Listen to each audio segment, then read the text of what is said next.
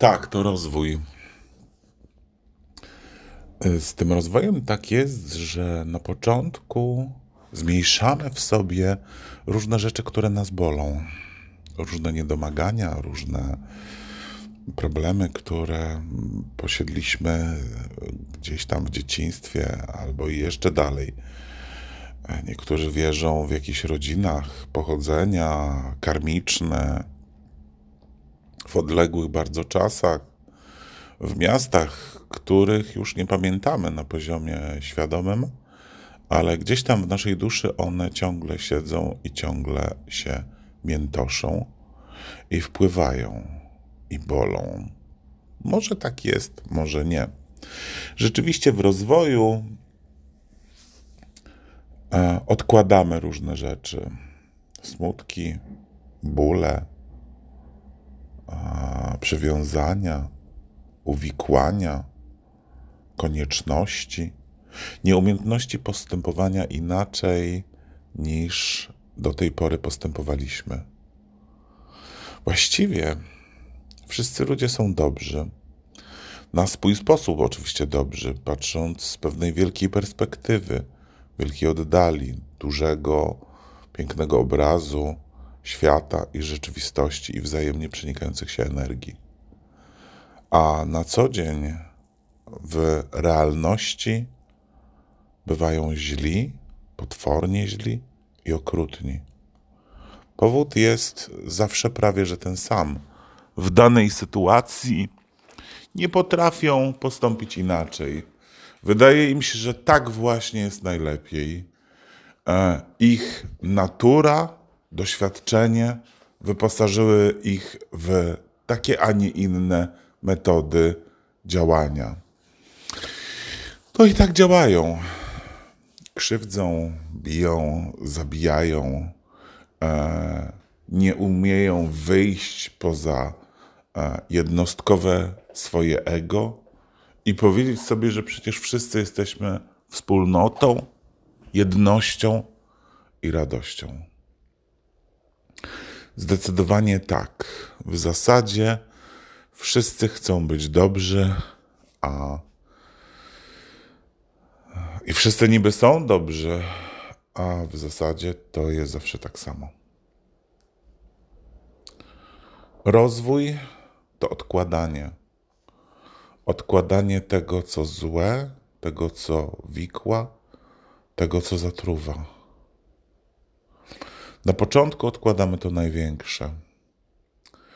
Na przykład alkohol, smutek, bicie, agresję, bycie ofiarą tego, co...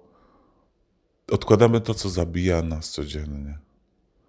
A potem powoli, również, wytrwale odkładamy te mniejsze rzeczy, bo w miarę rozwoju pojawiają się te rzeczy, które są w oddali, które są zakryte. Tu wielkie pytanie. Pewnie też zastanawiasz się nad tym czasem, co jest większe, a co jest mniejsze do odłożenia. To oczywiste, że ludzie chcą odkładać zły związek, toksyczną miłość, pracę, w której są gnębieni. I to wydaje się takie bardzo logiczne.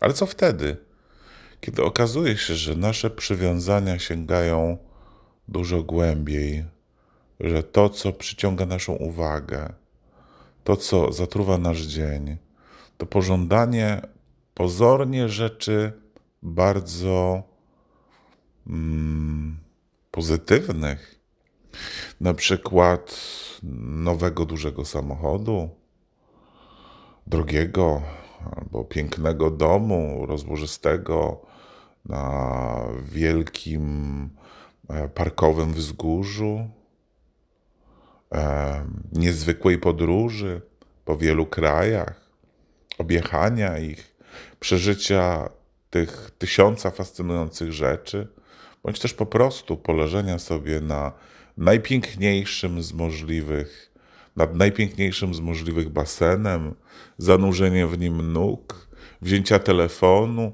zrobienia kilku zdjęć naszych z tubu w błękitnej wodzie, e, wyfoszotopowania lekkiego i zamieszczenia na Facebooku, tak żeby wszyscy widzieli, że właśnie tam jesteśmy i tam jest najcudowniej. No właśnie. Co innego odrzucać wikłania tego, co złe, nieakceptowane społecznie. A co innego wikłania a, pozornie dobre, miłe, przyjemne. Na jednym z warsztatów buddyzmu takie wikłania nazwano bogodemonami, bo niby dobre, niby boskie, a tak naprawdę angażujące naszą energię i bywa prowadzące do nie wiadomo czego, w kłótni, w ataku, w sprzeczności z naszym otoczeniem, innymi celami i tym, co nasze otoczenie chce. Wiele razy przecież mówimy, że dobre chęci to kamienie, którymi wybrukowane jest piekło, dobre intencje, poprawy i naprawy tworzą piekło relacji, życia, stosunków międzyludzkich. Tak bywa. To wieczne odkładanie, to wieczne odkładanie wszystkiego, ta bezustanna praca, powolna, krok po kroku, z lękami. Bo przecież co innego odłożyć jakąś straszną przywarę, a co innego odłożyć e, przywarę, którą posiadają prawie wszyscy.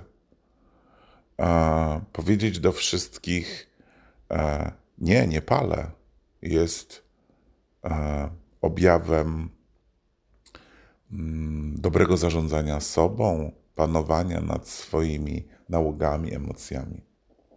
Powiedzieć w kraju, w którym wszyscy piją alkohol, z których część tych niepijaków albo pijaków udających niepijaków jest przekonana, że alkohol pije się właściwie w celach zdrowotnych.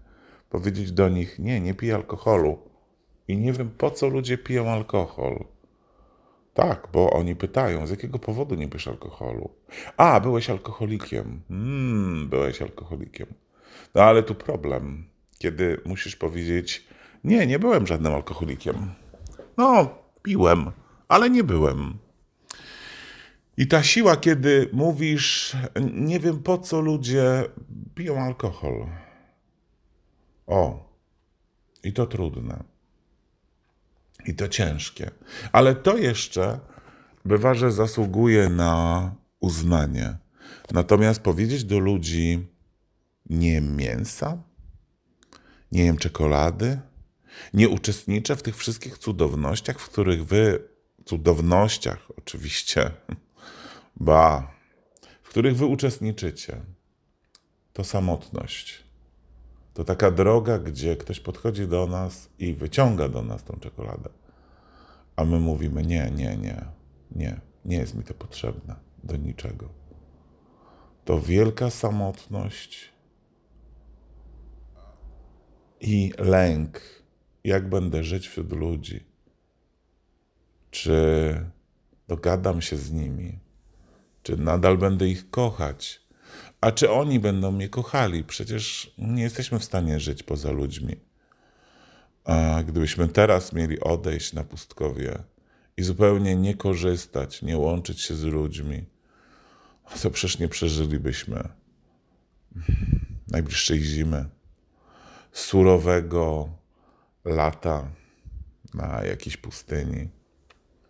Nawet teraz, nawet z różnymi gadżetami, wytworzonymi przez cywilizację, więc przez innych ludzi, byłoby to bardzo, bardzo ciężkie. Ale tą drogą podążamy. Z czasem odkrywamy, że jest to w zasadzie jedyna droga. A pośród wszystkich tych, którzy proponują nam kupienie czegoś na targowisku, gdzieś w Marrakeszu, albo w innym tego typu fascynującym miejscu, my nie bierzemy tego do rąk, tylko uśmiechamy się do nich, głęboko kłaniamy i mówimy: nie, dziękuję, życzę ci miłego dnia. Oni mówią: może jednak kupisz. Zobacz, chcę ci sprzedać kawałek szczęścia, tego co najlepsze. A my po prostu mówimy: życzę ci bardzo dobrego dnia i bardzo, bardzo dziękuję. I idziemy dalej. I wędrujemy. Ale czasem jest nam jeszcze ciężej. Bo oto kiedy odłożymy różne rzeczy bardzo oczywiste i te nieoczywiste, kiedy nie niesiemy już w naszym plecaku alkoholu, papierosu, papierosów, używek, czekolady i tym podobnych rzeczy. Kiedy już właściwie nic tam nie ma, to odkrywamy, że na dnie tego wszystkiego, albo na górze, albo tuż koło nas, albo jeszcze gdzieś indziej, jest coś takiego, co zawsze nazywaliśmy Bogiem. Najwyższa instancja. Coś na zewnątrz, co mówiło nam, jak żyć, w jakim kierunku iść, co robić, jak działać. I oto odkrywamy z lekkim przerażeniem na początku, że właściwie nie jest to nam do niczego potrzebne. Że to również możemy odłożyć. Towarzyszy temu zazwyczaj lęk. Zwłaszcza u tych, których to coś było duże, stare, którzy żyją w otoczeniu takich, którzy hołdują, modlą się, biegają, klękają, zawodzą, płaczą i śpiewają na cześć tego czegoś, co nazywamy Bogiem. Bywa, że jesteśmy przerażeni. Mówimy do siebie: ale jak to? Przecież tak odłożyć to nie, nie, jak, jak to? Przecież to nie, nie, nie, nie, przecież to musi być, przecież ktoś to musiał stworzyć, ktoś, ktoś to musiał zrobić, ktoś musi tym zarządzać. Tak to, jak, świat nie może być taki niezarządzany. Ale w miarę rozwoju odkrywamy, że świat może być niezarządzany. Po prostu nic tym nie steruje. Może jakieś siły, może coś przepływa, może tak jak morze dąży do wyrównania energii, może duża fala z czasem musi przejść w małą falę, a nawet w dołek. Może duża fala, która natrafia na e, opór, staje się wielką falą, jeszcze większą, gigantyczną, ale nic, nic świadomego, nic rzeczowego, nic osobistego za tym nie ma, po prostu. I ten moment odłożenia Boga jest wielkim wyzwaniem, a zarazem jest najcudowniejszym momentem w naszej drodze rozwoju. Bo oto odkrywamy, że właściwie to coś, co nazywaliśmy Bogiem, ta tajemnicza, sprawcza struktura, cały czas jest w nas. Dokładnie. Gdzieś w naszym sercu ta cząstka wszechświata, która łączy nas, naszą duszę, z wszystkim tym, co nas otacza. Po prostu, po prostu tam jest.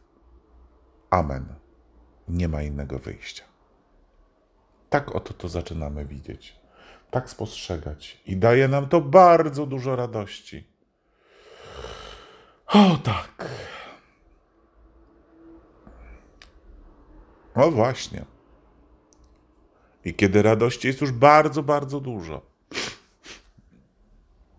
I kiedy potrafimy zachwycić się sobą jako częścią wszechświata, kiedy roztapiamy się w największym szczęściu bycia cudem istnienia i stworzenia samego siebie, z samych siebie, z niczego, powstania, pojawia się jeszcze jedno wyzwanie. Wyzwanie największe, najbardziej,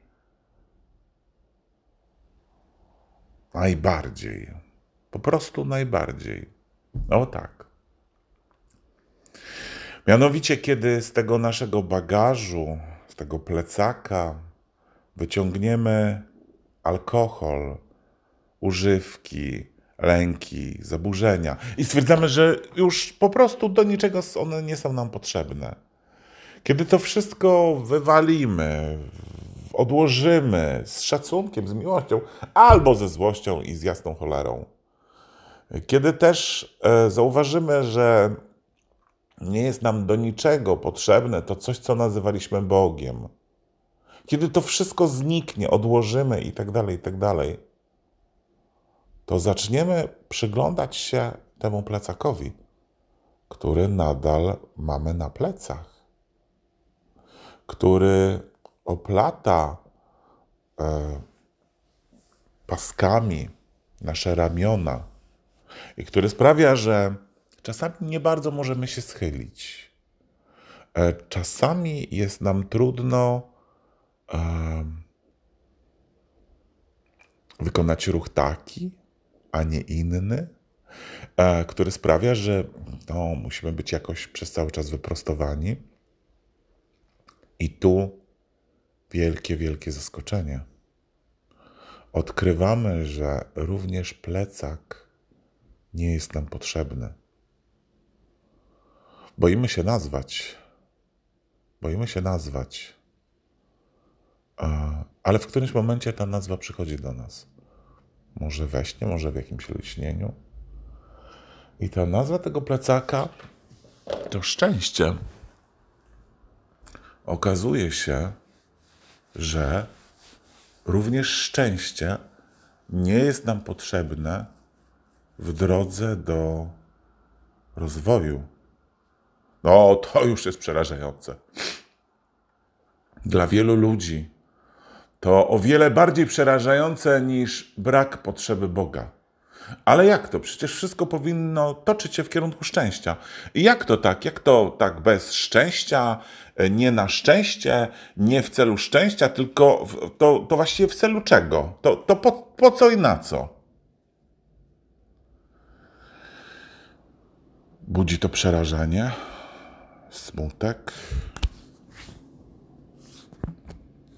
Bywa, że zagubienie. Zdarza się, że tygodniami albo latami nie dajemy sobie na to zgody.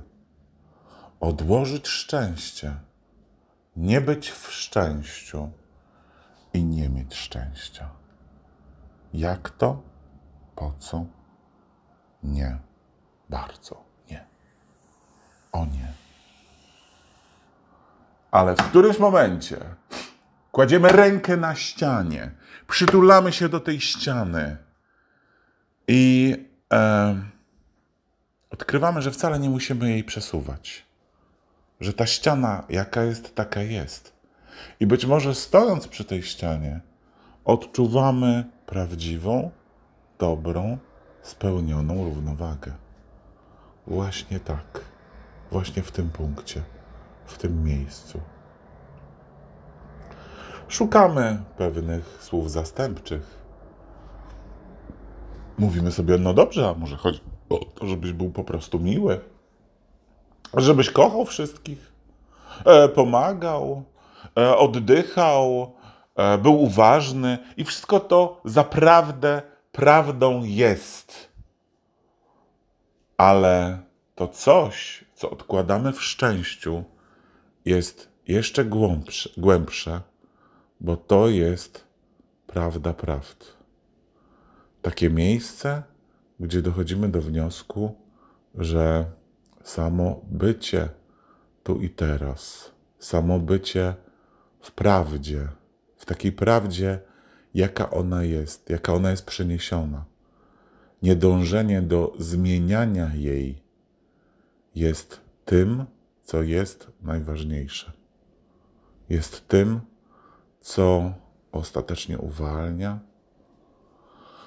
przytula, zmienia oddech, choć bywa związane z wielkim bólem, kiedy przekonujemy się o tym, choć bywa związane z pytaniami, to jak to teraz będzie, to jak, jak ja w tym wszystkim, jak sobie poradzę, ale dlaczego, czemu?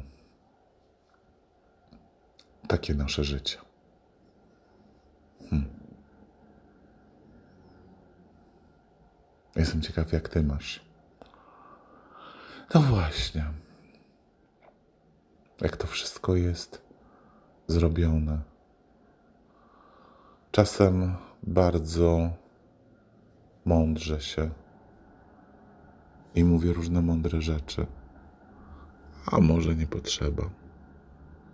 Przecież najważniejsze jest picie herbaty. Razem. Jak to tylko jest możliwe. W piękny, spokojny dzień. Ach. Wyobraź sobie, że Albert nie potrafi pić tak zwyczajnie herbaty. Huh. Zawsze musi coś robić, coś działać, układać. Praca. No cóż. Taki pan niezwykły. Huh. Beniamin. Beniamin chyba jest temu bliższy. Nie wiem. Gdyby nie tego jego bóle żołądka. Okrutne. Hm. I rozliczne choroby. Somatyki. Byłby świetnym towarzyszem herbat. Ale on z kolei... Tak. On z kolei chce, żeby herbata była niezwykłą przyjemnością. Żeby herbata była podkreśleniem logiki dnia. A przecież kompletnie nie musi. Taki jest Beniamin.